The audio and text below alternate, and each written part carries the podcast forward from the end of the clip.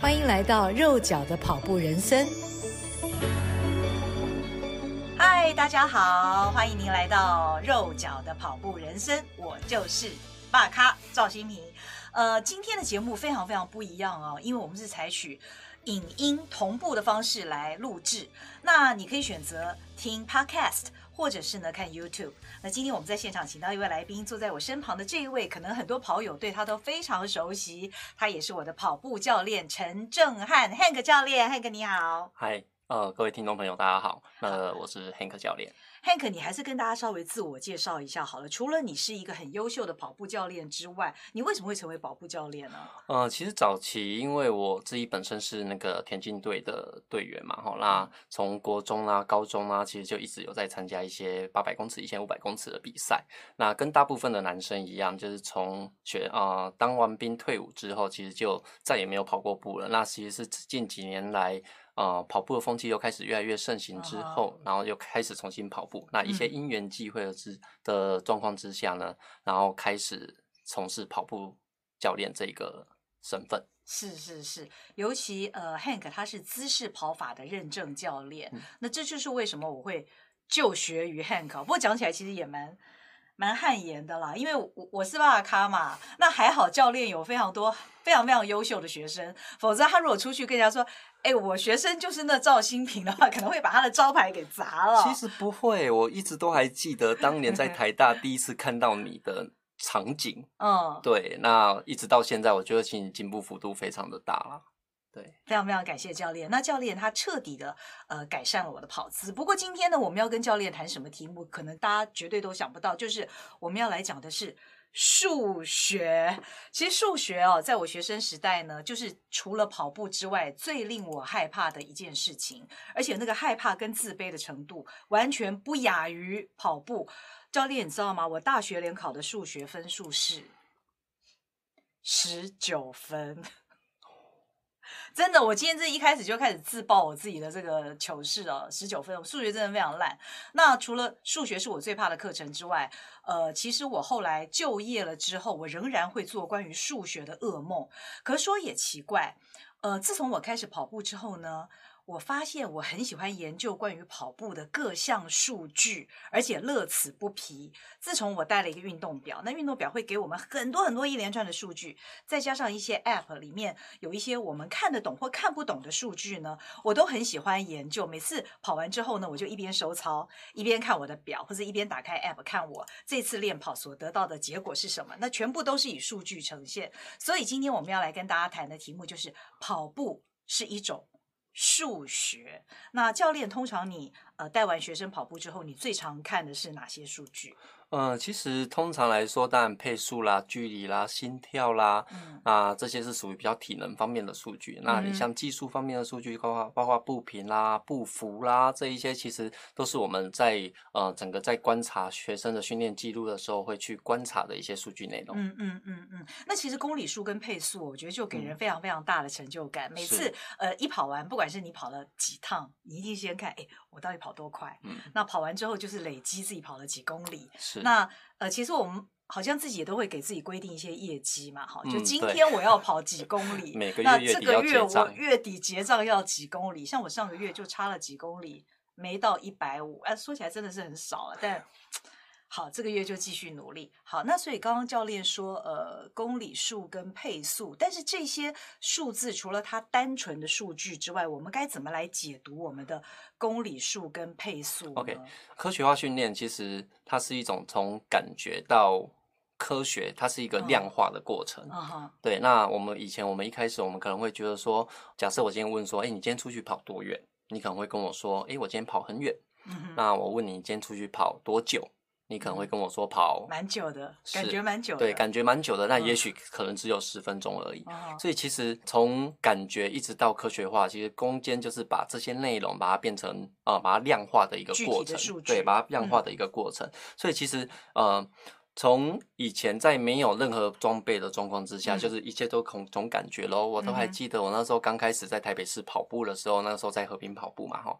台北市的河滨有一个蛮有趣的地方是，它会在河滨旁边，它会立柱子。对。然后它上面会有几公里到几公里，对对对几公里到几公里。对我以前刚开始跑步没有 GPS 手表的时候，我就是跟着一根柱子，一根柱子，一根柱子走。哦、我要从从这个标记跑到哪一个标记回来，大概就几公里。我会去用这样子的方式来去做做一些。呃，计算，嗯，好，那实际上，呃，比较精准之后呢，后来开始可能会慢慢的跑操场喽，嗯，那跑操场会好一点点，哦，为什么呢？因为它算是有一点点量化了，对，一圈原因是，对，我今天问你，你今天跑多远？哦、你会跟我说跑几圈？哦，哦，OK，那一圈就大概就是四百公尺喽，OK 哦，所以其实，呃，这就是量化的过程。那后来，刚慢慢的，现在有开始有 GPS 手表喽，有有有一些手机 APP 喽，哦、那开始其实。呃，这些的记录，其实它就会对于量化就会越来越精准，嗯、我们就会知道，哎，我到底跑了几公里，对我也会知道我今天到底速度跑多快。Uh. 我觉得，呃，设备其实量化的第一步啦。嗯，教练，你知道吗？其实我还很关注热量的这个数字。OK，因为我喜欢吃甜食嘛，那甜食动辄都是两三百，这最起码，那动辄有时候很高，会到这个五六百卡。是。但我发现呢，以我的体重，我大概每公里。每跑一公里只能消耗五十卡，换句话说呢，我若今天吃了一个 brownie，可能五百卡，我就至少得跑十公里才行哎。所以每次我都要看一下，到底我这一次我消耗了多少热量，嗯，这也是一个很具体的数据。嗯、是，不过刚刚教练有讲到，就是说数据好像有分，一个是体能的数据，嗯、一个是。训练数据是不是？嗯、这专专业术语该怎么讲？好，呃，因为一般来说，数据大概会分成两个种类然后，一个当然就是所谓的体能数据，嗯、那体能数据它跟你体力有一点关系。Uh huh. 那也会有另外一类型的数据，就是技术的数据。嗯，那技术的数据就会跟你的动作会比较有关系。OK，哦，会跟你的动作有比较有关系。Oh. 那其实，在谈数据之前呢，还有一个蛮重要的区块，其实是要稍微提一下的，就是说，其实我们今天不管是透过手表也好，那其实现在的穿戴式装置很多。那像当然目前像。啊、嗯，我们台湾跑者最喜欢用的像 Garmin 的手表喽，哈，那现在 Garmin 的手表它可能还会有心跳带喽，对，那有心跳带，可能它还会有一个所谓的动态感测器喽，是是是，所以其实它现在已经除了距离、速度，包括心跳，嗯、包括你的动作，通通都可、嗯、都是可以去做，不不对，都是可以去做侦测的。哦、甚至现在目前台湾刚被引进来台湾做正式销售的那个跑步的功率计 Stride，对，那像它本身就是又是另外一个很特别的呃功率数据的一个跑步、嗯、跑新的跑。跑步的设备，好、哦哦，那其实每一个设备商他们都会有自己的分析的平台，嗯、哦，数据平台。嗯、那但是其实这些数据其实它理论上应该要被再运用、再分析，那甚至它可以产出一些新的值得参考的内容，让跑者们去做参考。以现在台湾来说的话，像我们现在大家很多人都知道，像 RQ Running Quotient，、哦、它本身就是一个非常特别的、非常棒的一个数据分析平台，那也是很多很认真的跑者会去做使用的平台。对，那在数据的部分，我们分成两块，刚刚提。到了嘛？一个是体能的数据，另外一个是技术的数据。对，技术的数据。好，那体能的数据通常来说，我们比较常会去看到的，然后就第一个，我们可能会去看心率喽。嗯哼，心跳，对，心跳多少？是的。那心跳的部分，我们又会分不同的区间哦。例如说，你今天是一区、二区，可能是属于比较轻松跑的哦。三区可能就会比较属于速耐力哦，比较有点耐力，强度会稍微高一点点。那四区、五区、六区，当然就更不用讲，它速度会更快哦。那它可能。已经属于比较高强度间歇的一个区间了。嗯、哦，那当然你要取得正确的心率数据呢，你必须要先做所谓的最大心率检测。嗯，那你也必须要做所谓的站姿的安静心率检测。嗯、那检测完之后，你才有办法透过所谓的储备心率法，然后去做更精准的心率区间的计算。哦，那这个部分就已经是很很比较专业一点。对，对，那可是好像大部分的跑者也都没有测量过自己的最大心率或是安静心。安静心率可能我们平常在戴手表的时候会显示啦。是比方说我我的安静心率现在大概都是五十几下吧。嗯哼，对，低一点有的时候会到不到五十，接近五十四八四九这样子。嗯，是代表你有在运动。心跳会比较低对对对，心跳就变慢了。对，以前大概每分钟七十二下，大概就是所谓的标准。那开始运动之后，心跳就开始变得比较慢。那如果在没有做过最大安静心率的一个检测的情况之下，我们呃可以来分这个一区、二区到六区，可以分的那么准吗？呃，其实分区的模式其实有两种，然后一种当然就是刚刚提到的心率。嗯，心率的话，当然我觉得它的参考价值，其实在跑步来说，其实也算还蛮高的。嗯，好，那假设你。你可以参加所谓的最大心率检测或安静心率的检测，当然其实是再好不过。那假设你，但我们可想而知哈，就是当我要去参加所谓的最大心率检测，在什么样的状况之下你会产生最大心率？就是你可能要跑得很快或很累咯，强度非常高咯，你才有办法把最大心率炸出来嘛。那当然也会相对应的有一点点风险。所以初期我们都往通常会建议，假设你刚开始跑步没多久的跑者，你不见得要马上急着去做最大心率或安静心率的检测。那你可以怎么样去做区间的分配呢？你可以用另外一个方式，就是像测验。哦，不管你今天是做。一千六百公尺啦，三千公尺、五公里、十公里，甚至你有曾经的半马或全马的成绩，都可以去换算你各区间的配速，你应该用用什么样的速度来进行？哦，这就是为什么我们在教练的课程当中，我们也都会循序渐进的从一千六开始测起，哈，三千、五千，我们好像马上就要测五千了，对不对？是，呃，六月底吧，六月底，嗯嗯，要赶快练一下，好，那。呃，这个我们刚刚讲到的是属于自己呃训练方面的指数，对不对？是。呃，那还有一个是叫做状况指数吗？OK，状况指数的话，哈，其实一般来说，状况指数它主要是要去判断你现在目前的训练在不在轨道上，嗯嗯，或者是你的现在的训练状况是否会强度太高，造成有。往那个所谓的过度训练的倾向去，或者是你在接近比赛的时候，你是不是有办法让自己的状况回到比较正直，然后去面对比赛。哦，所以其实，在状况指数来说的话，其实也是一个非常值得被参考的数据。OK，好，那刚刚提到的这几个指数，好像刚刚 Rose 也有提到所谓的训练指数哈。其实这个部分我也稍微再整理一下，大家可能会比较可以理解。好，哦，其实目前像训练指数或状况指数这样子的内容，其实它本身都是从目前在像我刚刚有提到的 RQ 这个平台上面所再分析出来的一个数据内容。好，那训练指数通常以前我们以强度来说的话，嗯、像我们刚刚不是有谈到配速的强度吗？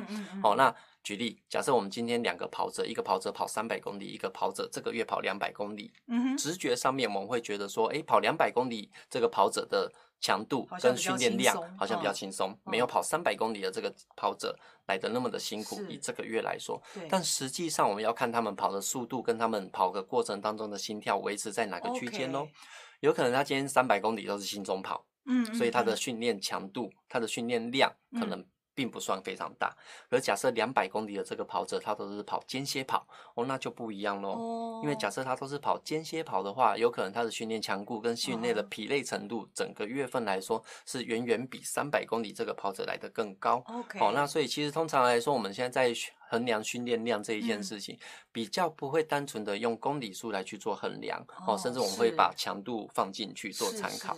所以像结账每个月结账这件事情，对对对，老实讲，以我个人来说，已经非常没有做结账这种事情了。所以大家也不需要去堆跑量了，对不对？呃，主要是看你训练的目的跟训练的规划。哦、堆跑量有它相对的好处跟意义存在，嗯、哦，但是假设你是一个有妥善规划过的训练内容，嗯，嗯，最终我们是要好好的把这个训练内容执行完毕，嗯嗯嗯、而不是要跑到几公里。是，公里数是训练内容的结果，呃的一部分了。其实他还要看你的训练方式。其实我们常常跟人家说，我们跟教练是在。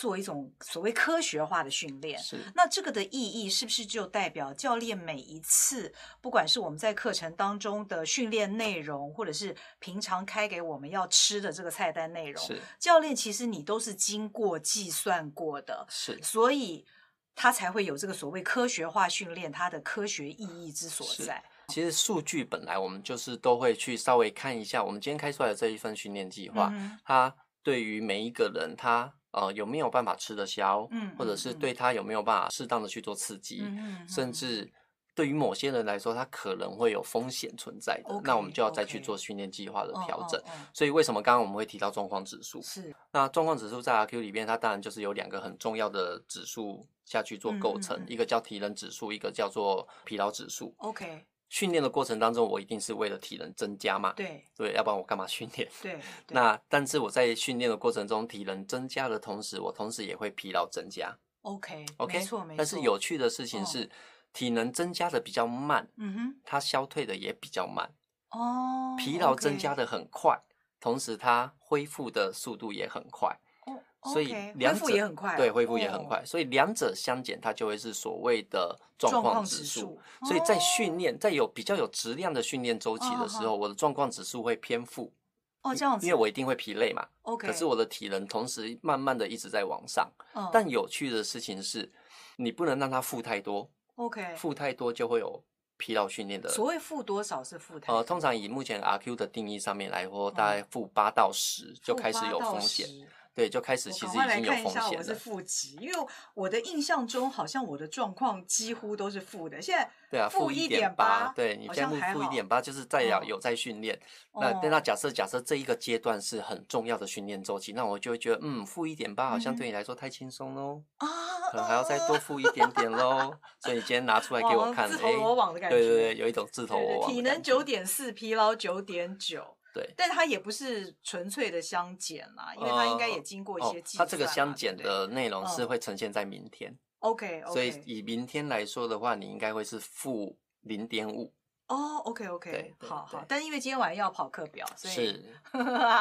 对，好，所以呃，这样子我们比较清楚了所谓的训练指数大概是什么，以及状况指数是大概是什么。那是不是还有一些关于技术方面的一些？数学教练可以来跟我们分析的，比方说步频跟步幅，那也是我个人非常感兴趣的一个部分。嗯、好，嗯。技术的部分，我我这边大概有分成三个项目，我觉得蛮重要，可以跟大家分享。然后第一个当然就是步频跟步幅喽。好，那步频跟步幅，通常一般来说我会直接跟速度有关系。为什么呢？呃，因为速度通常来说就会是步频跟步幅的结果。假设我一分钟一百八十步，我每一步一公尺，代表我一分钟一百八十公尺。对，那它当然就可以算得出速度喽。OK 哈，所以其实基本上步频跟步幅这就是一个蛮重要的数据。那到底在跑步的过程当中，步频快一点好吗？还是步幅大一点好吗？嗯、其实通常就在我们的训练过程中，我们会去观察这件事情。Uh. 假设步频过低，步幅过大，OK，代表你可能有跨步的嫌疑。步对，这样比较耗力。嗯，对，可能会比较耗力，也、嗯、有可能间接的造成受伤风险偏高喽。Okay, 如果肌力不够的话，对，对对。那假如说你的步频偏高，步幅偏低，嗯、那这个部分其实也有可能会让你。因为步频太高，有可能会比较容易疲累哦，这其实也是有一些。原因存在的，oh. 那所以通常来说，我们在训练的过程当中，我们会去取得中间值，就怎么样让你找到一个最适合自己的步频.那你的步幅又可以透过好的跑步技术来做增加。嗯嗯。哦，其实甚至在速度的快跟慢，嗯、我们都可以观察得到，你是用跨步来增加速度，嗯、还是用步频来增加速度。Oh. 我们会希望你的步频是微幅上升，而不是突然变很大来增加速度。哦.所以这个部分其实在步频跟步幅来说，其实是蛮重要的一个区块。所以教练有一个说法是说，每分钟的步频要在一百八以上，这个是正确的吗？OK，这个议题其实呃很多的跑者之间大家已经讨论很久了哈。嗯、那对我来说，当然它最原始，它其实是有某一位教练，他观察奥运选手的、嗯、的比赛状况的步频，他去归纳出，它其实是一个归纳出来的一个结果，就是诶一百八十步以上好像才是一个比较好的现象。但实际上，就我目前的观察来说的话，其实在你训练得以，你的身体灵敏度反。应各方面都很好的状况之下，一百八以上本来就是自然而然就会达成的事情。嗯、是是，对。那假设你一百八以下，甚至偏低，那我们当然会去考虑到你的身体的动作的灵活度、灵、哦、敏度、协调性是不是有需要再加强的地方。哦、那假设加强之后就会到一百八，那当然是很棒的。Okay, 那即便你现在已经状况很好了。偏低于一百八一些些，我觉得也还 OK。嗯，对，就是基本上还是会看你整体的状况。嗯嗯嗯，是。对。那除了不服跟不平之外，我们难免就会想到，这跟这个触地时间哦，我们腾空有多少时间？有有有关系嘛？对，嗯都希望腾空时间越久越好。是触地时间跟腾空时间是这样子哈、嗯，我们自己我们去想一个很有趣的话题哈，就是跑步真正会移动的时候，是脚停留在地上的时候，还是双脚腾空的时候？腾空肯定是腾空的时候嘛，嗯、因为我只有两只脚都在空中的时候，我才会去做移动。换、嗯、句话说，触地时间是近年来跑者会很追求，就是说触地时间是不是要低一点点，对对对我才效率会比较好。嗯、哦，目前。基本上来说，这个答案是肯定的，然后就是你一定要让你的触地时间往下调，嗯、但是不是说越低越好，嗯、其实数据都是这样子，不是越低越好，嗯、就要适度的让你的触地时间往下调，你的腾空时间会增加，是哦，那你飞在空中的时间当然会比较久一些些，那你当然也会步幅也会相对比较大一点点哦，所以其实呃以触地时间跟腾空时间来说的话，我们会去观察这一件事情，就是说它有没有办法。让这两个数据慢慢的都往好的方向去走，嗯，代表你的跑步技术是不是越来越好喽？嗯哼，是。那还有另外一个呃所谓的垂直振幅跟移动参数，就这听起来好像是更更深一点，对，稍微又更深一点点。对，那垂直振幅跟移动参数是这样子的哈、哦。垂直振幅呢，它本身来说就是看你。在跑步的过程当中，你身体上下震荡的幅度，所以是最好是维持稳定，不要震荡那么大，呃、是，是太大当然不好，代表太大的话，你会跑起来像跳着跑。OK，太低也不好，太低会像走路一样。哦哦哦，你跑步跑起来会像走着跑。是是是。所以其实为什么后来又会有另外一个移动参数这一个数值，就是他希望你飞起来，嗯，要有垂直的力量，可是他又希望你飞起来的时候，你往前的距离又要够长。嗯。所以其实他就是会透过垂直振幅跟你的步幅下去做一个计算之后，它会有所谓的移动参数这样子数值出来。哦，那所以基本上就是你移动参数慢慢的降低。代表你不用飞太高，你就可以飞得比较远。那移动参数到底是应该在哪个数字会比较好？呃，其实因人而异，而且越顶尖的选手越低。哦，对，它的移动参数会越低。普遍来说，假设你今天看到 RQ 上面的数据的话，你看到大概六到八已经算还不错了。哦，那顶尖选手可能在四或五以内。哦，这样子。对，可能会在四或五以内。好。所以，那我们如何要运用这些数据？以上其实教练跟我们分享了很多的数据，看起来我们每一次练完自己都要去观察一下这些数据的变化。那如何运用这些数据来增进我们训练的一个有效度呢？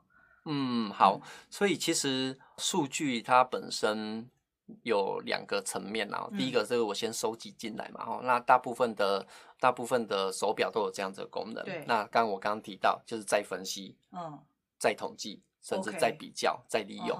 好，那所以其实目前，但我觉得以台湾的跑者们其实蛮幸福的啦。哈，就是说，当然我们从刚刚聊到现在，一直都有谈到 RQ 这个平台。对。那它本身里面有一个有一些很特别的功能，我觉得其实是还蛮不错的。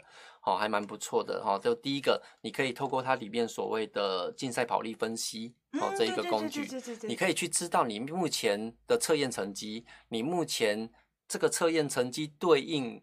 未来所有的训练区间跟配速哈，我们刚刚一开始就有聊到这件事情，嗯，你也可以知道你今天测验的成绩，不管是三公里、五公里，对应你接下来应该要把十公里或半马甚至全马放在什么样的目标来去努力。我觉得这个是一个一个蛮重要、蛮好运用的一个一个的一个工具。好，那再来另外一个蛮重要的就是你怎么样去了解到自己在体能方面或者是技术方面。应该要怎么样去观察自己的变化？哦，观察自己的变化。当然，第一个我们都会看到所谓的当前跑力。嗯，哦，跑力就是所谓你的跑步能力嘛。哦，那跑步能力当然越高越好喽。哦，这是我很喜欢看的。对，那你透过每一次的训练，他每一次的训练，他都会有一个每一次单次的那一个跑力。对，那那一个跑力它会有一个曲线，你就会看得到你的跑力是不是越来越往上升的幅度。哦，越来越往上升的幅度，哦，那你也可以知道，那你现在目前所有的训练，哦，所有的训练是不是在目标当中喽，哦？或者是有需要再去调整训练内容，让自己的跑力提升来的更明显一些些喽？哦，那这我觉得这个部分，其实就在体能的部分会去做观察。我看 RQ 的这个跑力徽章最高好像是到七耶。对，七的话算是属于是比较精英跑者的。那教练不好意思，其实我去年就已经到五了。欸、五 很不错啊，五很不错。可我都不敢讲哎、欸，因为 我真的觉得我自己很巴卡，但为什么会到五？你再努力一点到六，对，到六就可以去播嘛。哦，真的吗？真的吗？因为我在想说，会不会是因为我我是女生，然后我的年龄又属于比较高的，所以相对人数少，所以我的跑力就到五了。嗯，跟我同年龄层的女生。对，因为通常跑力，它当然就是会用这样子的方向来去做一些衡量啦。不过。嗯你必须也是要很认真练习，你才有办法到五啊！是是是，非常感谢教练，非常间接的肯定我是认真的好学生。其实我们刚刚讲的很多，可能有些人会觉得蛮深奥的，但如果呃你有一支运动表，你每一次练跑之后，你都去看你这些数据的话，其实久而久之，你会发现自己，不管是你训练的越来越好，或者是你疲劳越来越高哦，这样子的一个趋势，那我觉得这都是非常有趣的一件事情。我也相信所有的跑者都跟我一样，很喜欢分析这些数据。这就是为什么我会说跑步原来是一种数学。这也是我跑了一阵子之后啊，有这样子的一个体悟。那今天非常谢谢教练给我们的解说，我们下回见。欢迎锁定好好听 FM，并分享您的好友。